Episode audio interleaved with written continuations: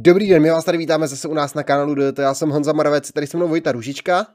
Dobrý den. A my se zase vrhneme do toho našeho seriálu Legendy se loučí, který jsme tady rozjeli a potom, co jsme vlastně tady měli Toma Dimulena, Richieho Porta,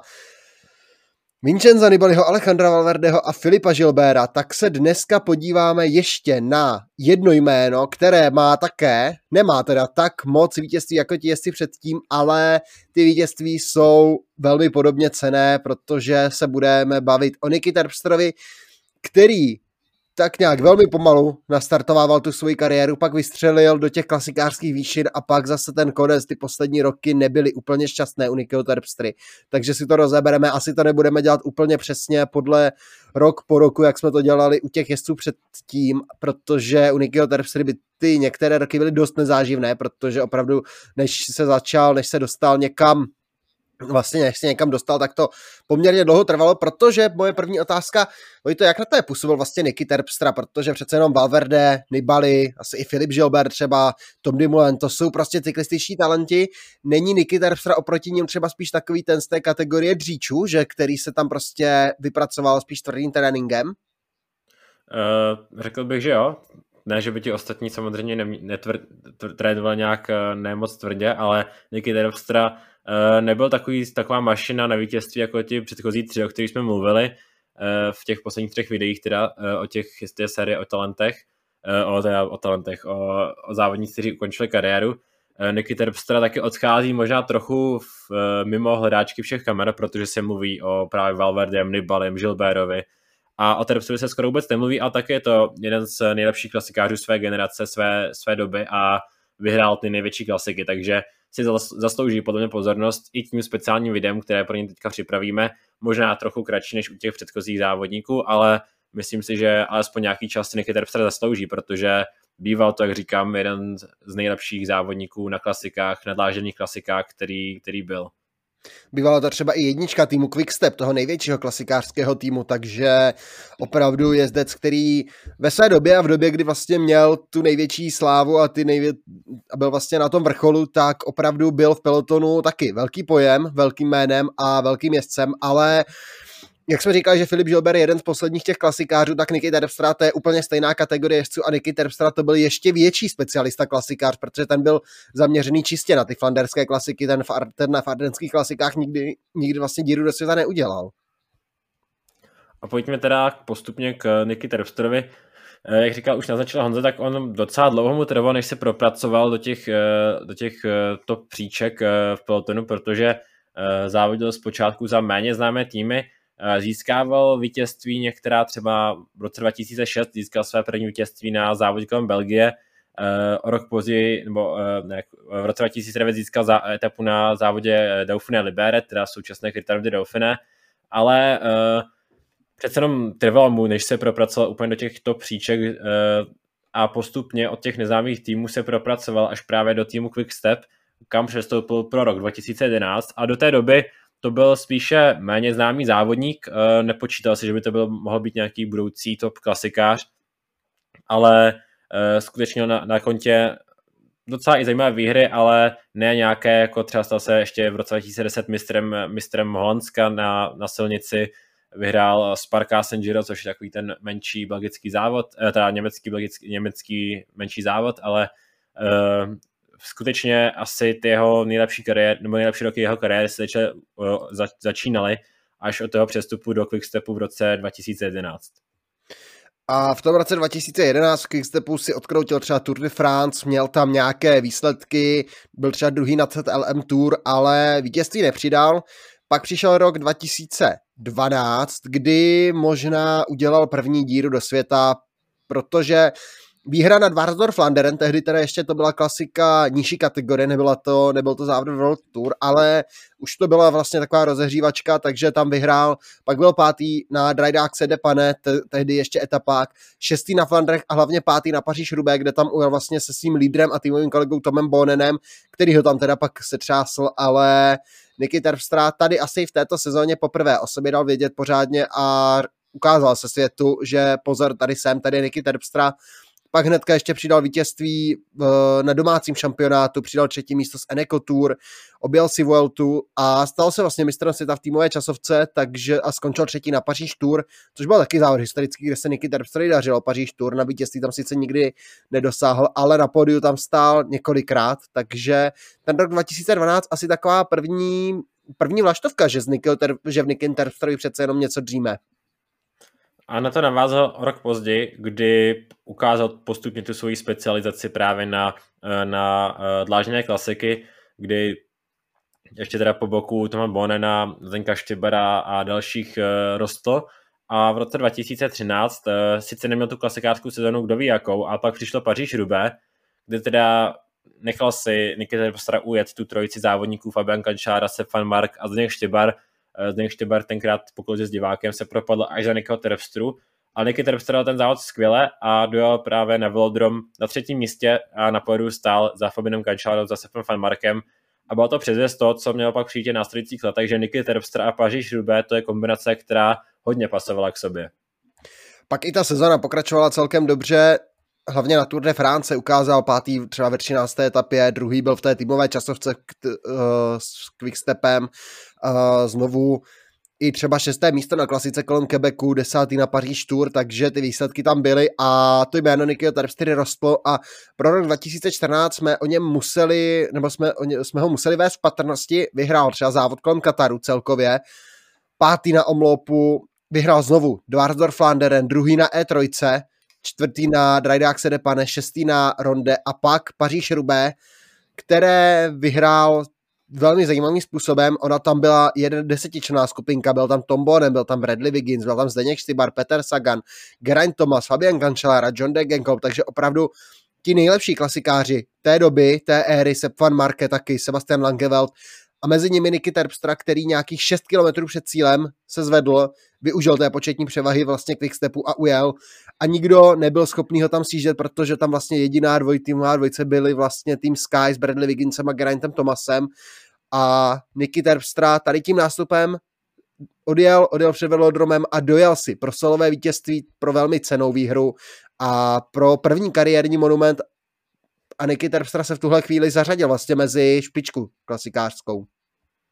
Bylo to skutečně takové zvláštní Paříž Rubé a Niky Terpstra tam získal pořád to jedno z nejcennějších vítězství, co cyklista může získat, obzvlášť klasikář, krávna klasik Paříž Rubé. Eh, takže to byl jeden z těch asi nejlepších roků Nikého Terpsty, protože uh, ta sezona potom nebyla nějak kdo ví jaká, uh, opět objel Tour de France, ale on tam většinou byl i v pozici nějakého domestika, buď třeba pro Marka Cavendishe do sprintů, tam rozjížděl, nebo i pro později uh, závodníky, kteří zkoušeli celková pořadí, jako, uh, takže myslím si, že Niky Terpstra na Grand Tour úplně často nedostával osobní ambice, čím se odlišuje od těch našich předchozích, předchozích videí, Zkrátka, tak mu na Grand Tour nepřidal, ale asi to mělo svůj důvod, moc šancí nedostal. Byl to skutečně ten klasikář. Uh, rok 2015 tam byl velice blízko, také no, měl dobrý klasikářský rok, druhý na Omlopu, pak, pak se připravoval na druhý na Chentu a přijel na závod Fander, kde dokázal ujet společně s Alexandrem Kristofem. A byla to dvojice, která jako první přijela do cíle, ale Niky Terpstra věděl, že Alexander Kristof je jednoznačně rychlejší a tak mu dlouhé kilometry seděl, nestřílel Kristofovi, eh, neskoušel mu nastupovat, prostě doufal, že Kristof to musí odtáhnout a že Terpstra pak na sprintu porazí. Nicméně Alexander Kristof sprint eh, v takovémhle závěru z těžkých, eh, po těžkém závodě zvládá velice dobře a Niky Terpstra tehdy bral pouze v uvozovkách pouze druhé místo a Alexander Kristof ho tehdy porazil, takže i přesto, že měl dobrou klasikářskou sezonu, kterou teda nedokázal zakončit úspěch na Paríž Roubaix, kde byl až 15 ale i na ronde ukázal, že na zvoněnější klasice může mít dobré, dobré výsledky. Pro mě je to třeba jeden z těch momentů, vlastně, když se řekne Niky Terpstra, který mě naskočí do vlastně v hlavě mezi prvními, tady tohle ronde, kdy vlastně on seděl celou dobu za Alexandrem Kristofem, Alexandr Kristof ho pak porazil v tom sprintu. Každopádně ta sezona pokračovala, Terpstra vyhrál, eh, nizozemské výstrství vyhrál závod kolem Valonska a ještě taky další velmi zajímavá situace se odehrála z kraje roku na omlopu, kdy vlastně Quickstep, to byl ten závod, kdy tam Quickstep přijel se Steinem Vandenbergem, Tomem Bonenem, Nikim Terpstrou, byli na čele měli ohromnou početní převahu, akorát je tam všechny přechytračil Ian Stannard a Quickstep si tam mohl sypat hodně popel na hlavu Patrick Lefevre, tam tehdy dost soptil, jak se tady to vlastně může stát takovým zkušeným závodníkům. Terpstra tam bral teda druhé místo právě za Ianem Stannardem.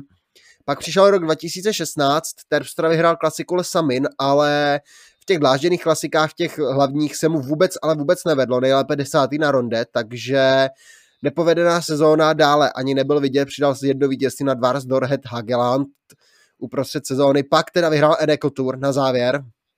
ke konci té sezóny, takže alespoň nějak napravil a spravil trošku tu svoji sezónu a pak si ještě udělal obrázek nebo udělal jméno na závodě na mistrovství světa, kde vlastně tam byly, to bylo to katarské mistrovství světa, větrné mistrovství světa vlastně, kde holanděni byli ve dvojici, neměli tam sprintera, tak zkoušeli nastoupit a Niky Terpstra byl právě jedním z těch dvou společně s Tomem Lézerem, kteří tam zkoušeli nastoupit a sebrat sprinterům ten titul, takže alespoň dramatizovali ten závěr toho šampionátu, který pak teda vyhrál Peter Sagan. Když už jsme u Petra Sagana, tak tím jsme se udělali dobrý ostný můstek do toho roku 2017, protože tam si Niky Terpstra rozněval asi tak všechny slovenské fanoušky, eh, protože právě s Petrem Saganem měl v té klasikářské sezóně docela zajímavé spory. Eh, ty nohy v tom roce měl velice dobré, eh, protože čtvrté místo na Chentu, pak právě ten Chent je asi takový ten závod, který odstartoval ty spory s Petrem Saganem, kdy ujela čtveřice oproti předchozím rokům, kdy se na Chentu často třeba sprintoval z větší skupiny, tak tentokrát udělala čtveřice závodníků, eh, Greg van Avermaet, Jens Koikeler, uh, Peter Sagan a Niky Terpstra, kteří vlastně jeli si pro to vítězství. A nastala zajímavá situace, kdy Peter Sagan si tam dostal do křížku s Niky Terpstrou, že si, ne, že si nestřídají, uh, koukali se po sobě a vlastně nechali ujet Jence Kojkeleryho a Grega van Avermeta vlastně na rovině už v rozhodnuté části závodu se nechali ujet tyto dva, kteří nakonec Greg van Avermet získal vítězství a Niky Terpstra uh, s Peter Saganem byli teda hodně rozúření jeden na druhého v cíli, té, v cíli toho závodu. Tam vlastně ta situace vypadala tak, že na čele byl, myslím, Avermet, za ním Kojkelejre, pak Peter Sagan ze třetího místa najednou odpojil zbytek té skupiny, koukal na Terpstru, společně vlastně s nimi tam byl ještě Serenkrak Andersen tehdy a toho odpojili vlastně ten, se tady do toho sporu dostal jak slepý houslím a bohužel odnesl to, že vypadl taky z toho boje o výhru, ale tam začala ta nevole slovenských fanoušků oproti proti Petru Saganovi, oba hodně rozuření v cíli. Terpstra se vlastně obracel na to, že měl Gavíriu vlastně v, tom, eh, v té skupině stíhací eh, v tom pelotonu, kde byli ti sprinteři. Peter Sagan zase říkal, že nepojede s někým, kdo tam nebude střídat, takže odpojil i Terpstru a a nechali takhle vlastně ujet si dva závodníky a vypadli sami z toho boje o tu výhru. No a slovenští fanoušci mu pak nezapomněli ani závod kolem Flander, kde sice Terpstra nefiguroval v té skupině, to byl ten závod, kde jsme, který jsme vzpomínali u Filipa Želbera, že je to jedna z těch nejpamátnějších výher pro nás, ale teďka se podíváme na tu situaci do té stíhací skupinky, kdy tam Peter Sagan závodil o tu bundu toho diváka, šel k zemi, přes něj Greg van Avermec Olinésenem a slovenští fanoušci pak, já si to dost živě pamatuju, protože to asi nešlo zapomenout, kdy vlastně se na internetu začaly objevovat nenávistné vlastně projevy proti Terpstrovi za to, že Saganovi rozjel brýle, přitom Sagan tam dlouhé minuty stál vlastně Ukrajinice na tom dlážděném úseku a čekal na servisní kolo, úplně vypadl z toho boje o výhru, Terpstra bral nakonec třetí místo, tam ho ve sportu ještě porazil Greg van Avermet, ale slovenští fanoušci zazdívali Terpstrovi, že Saganovi rozbil brýle to byl moment, který vlastně prostě byl to nenáviděný soupeř, eh, zastínil i všechny ty eh, konkurenty, které Petr Sagan měl do té doby a na chvíli se eh, Niky Terpstra stal nej, nejnenávidějším člověkem na Slovensku a aspoň na to jaro, myslím, že ale postupně mu i teda i za slovenský, že i slovenští fanoušci začali brát trochu na milost, protože vlastně v té další sezóně si jak Sagan, tak Terpstra přišli na své. Eh, tu sezónu 2017 ještě Petr, eh, Niky Terpstra dokončil eh, třetím místem na Paříž Tours a přišel do možná té jeho neúspěšnější sezóny 2018, kdy vstupoval do té sezóny jako jednička týmu Quickstep, vyhrál nejprve Lesamin, pak přijel na E3 Harelbeke, jedna z těch taky top klasik, kde nikomu moc nedal šanci a dojel si pro vítězství. Před Filipem Žilberem a Gregem van Avermetem, získal E3 slavnou No a přijel uh, v pozici jednoho z těch hlavních favoritů, ačkoliv mu teda nevyšel, jak Dvarzor Flanderem moc nevyšlo, jak Hent ve Velgemu nevyšli, tak přijel i tak, jako jeden z hlavních favoritů na, na ronde. A na ronde vlastně potvrdil tu svoji roli, nedal nikomu šanci 19 km před cílem, takže vlastně na Quaremontu se zvedl odjel, zničil tu konkurenci a dojel si pro vítězství o 12 sekund před Macem Pedersenem, kterého tehdy vlastně Ronde objevilo, jakožto nového závodníka třetí, tam byl tehdy Filip Gilbert, takže Niky Terpstra tady solovým útokem si dojel pro vítězství na Ronde, pro druhý monument kariérní a pro velmi cené, cené vítězství. Potrhl to ještě třetím místem na Paříž Rubé, které vyhrál teda Peter Sagan ten rok, tam zase byl nechytatelný Slovák, slovenský fenomén, takže, ale Terpstra bral třetí místo, takže první, třetí místo z Monumentu a opravdu asi nejlepší, nejlepší sezóna, ale ono, jak to tak bývá, tady po té nejlepší sezóně už asi, nebo nastal hodně rychlý sešup dolů, bohužel, protože tu sezónu sice zakončil ještě druhým místem na Paříž Tour, ale pak odešel z týmu Quickstep, z toho týmu, kde vlastně byl nejúspěšnější a podepsal smlouvu s týmem Total, a začal vlastně ten takový pád Nikyho Terpstry. Hodně strmý pád, protože do titulu přišel jako závodník, který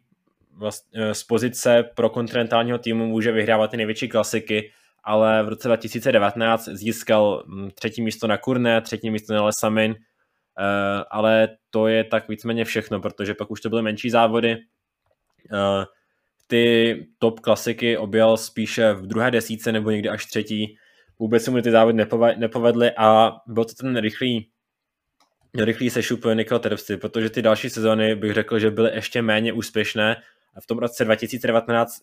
aspoň získal třeba druhé místo na Paříž Tours nebo uh,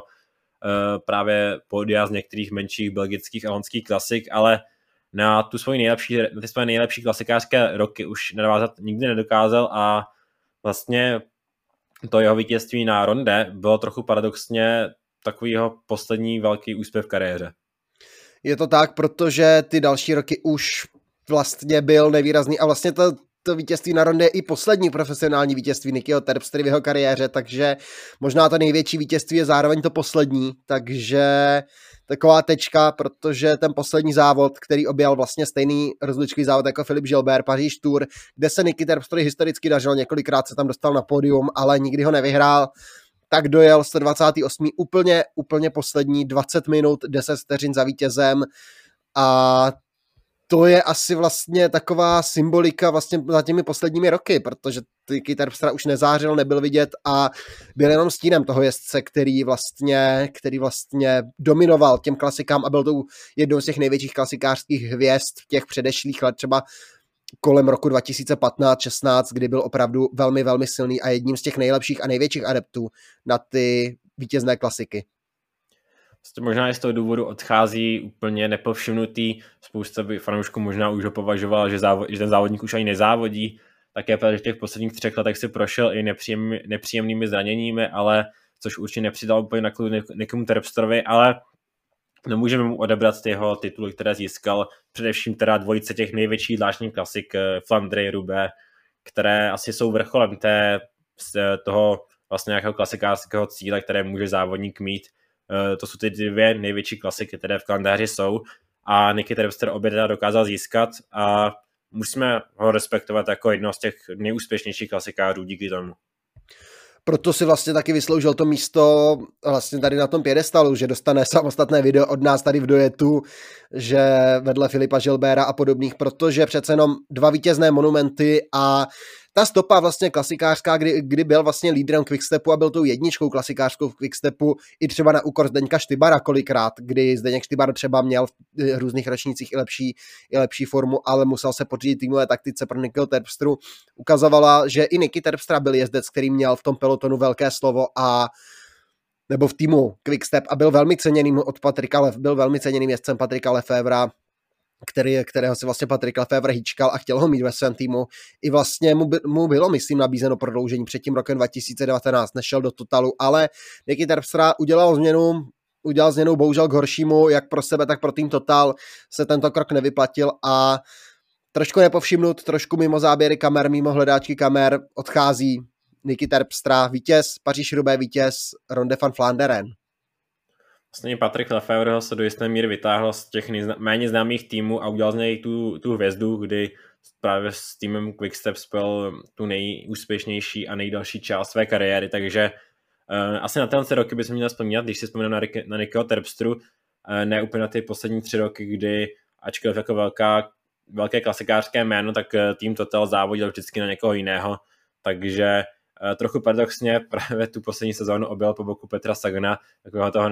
velkého rivala z toho roku 2017, což je trochu paradox, že nakonec skončil jako týmoví kolegové, ale myslím si, že, eh, že se už usmířili a že to bylo trochu i vyhrocené mediální ta kauza, ale eh, do jisté míry, že si ty závodníci necítili, necítili nějakou dlouhodobou zášť vůči sobě. Nicméně, jak říkal Honza, rozebrali jsme Nikola Terpstru, který si zasloužil dostal od nás tu čest, že jsme pro ně udělali speciální video, což je asi jeden z těch největších úspěchů jeho kariéry. A, a e, tím pádem pomalu zakončíme ten náš seriál o, o těch e, top závodnících, kteří letos ukončili kariéru. Uvidíme, jestli se budeme ještě někomu věnovat. Spíše ne, možná uděláme jenom takové souhrné video o, o těch zbývajících závodnících, kteří ukončili. To ještě uvidíme. Ale samozřejmě vás čeká bez zbytku sezóny e, souhrn sezóny, nějaké velké souhrné video. A asi hlavní video v tom konci sezóny budou ceny do to, kdy si vyhlásíme ty výsledky té typovačky, kterou, kterou, eh, kterou eh, vlastně jste nahodnotili vy, nejlepší závodník, nejlepší závodníci, nejlepší závod a tak dále. Jako už teda třetí rok po sobě uvidíme, kdo teďka vyhraje ty ceny do to. Takže určitě ceny do to z velký souhrn sezóny a pak asi pokud nám zbyde čas a budeme se, budeme mít nějakou třeba chuť, vůli a tak, tak na nějaké, tak se, tak se podíváme na nějaké naše typy před sezónou, co jsme typovali, bold predictions, jezdci, které se vyplatí sledovat a tak dál, na to, jak jsme letos asi třeba byli víc než mimo, protože to, když jsme se na to s Vojtou koukali retrospektivně, tak jsme se u toho dost máli, takže si myslím, že nějaké takové video taky, taky uděláme, ať se, ať se zasmějete s náma u toho, protože to, co jsme, to, co jsme letos typovali, to prostě pecka. myslím, že z těch našich jako třech, uh, třech let, co točíme necelých, tak to byla asi jako nejhorší typovací sezóna, když jsou na naše před, eh, před sezónní typy, protože když to porovnám s těmi našimi nejmoc úspěšnými typy z roku 2021, tak myslím, že v tom roce 2021 jsem byl hodně úspěšný oproti tomu, co nás čeká teď a v tom vyhodnocovacím videu za letošní rok. Nicméně, tohle to byl teda Niky Terpstra, eh, po Nibalim, Gilbertovi, Valverdem se končí Niky, loučí i Niky Terpstra, takže Eh, velkou mezeru bude muset eh, zalepit v tom, v tom pelotonu, ačkoliv teda všichni čtyři už do jisté míry teda dosluhovali, ale pořád byli aspoň nějakým způsobem eh, figurovali v tom pelotonu a příští noce už ani jeden z nich neuvidíme, takže budeme to muset zvládnout bez nich. Každopádně čekají nás teda další videa, jak už jsme říkali, uvidíme se asi někdy brzy. Naschledanou. Naschledanou.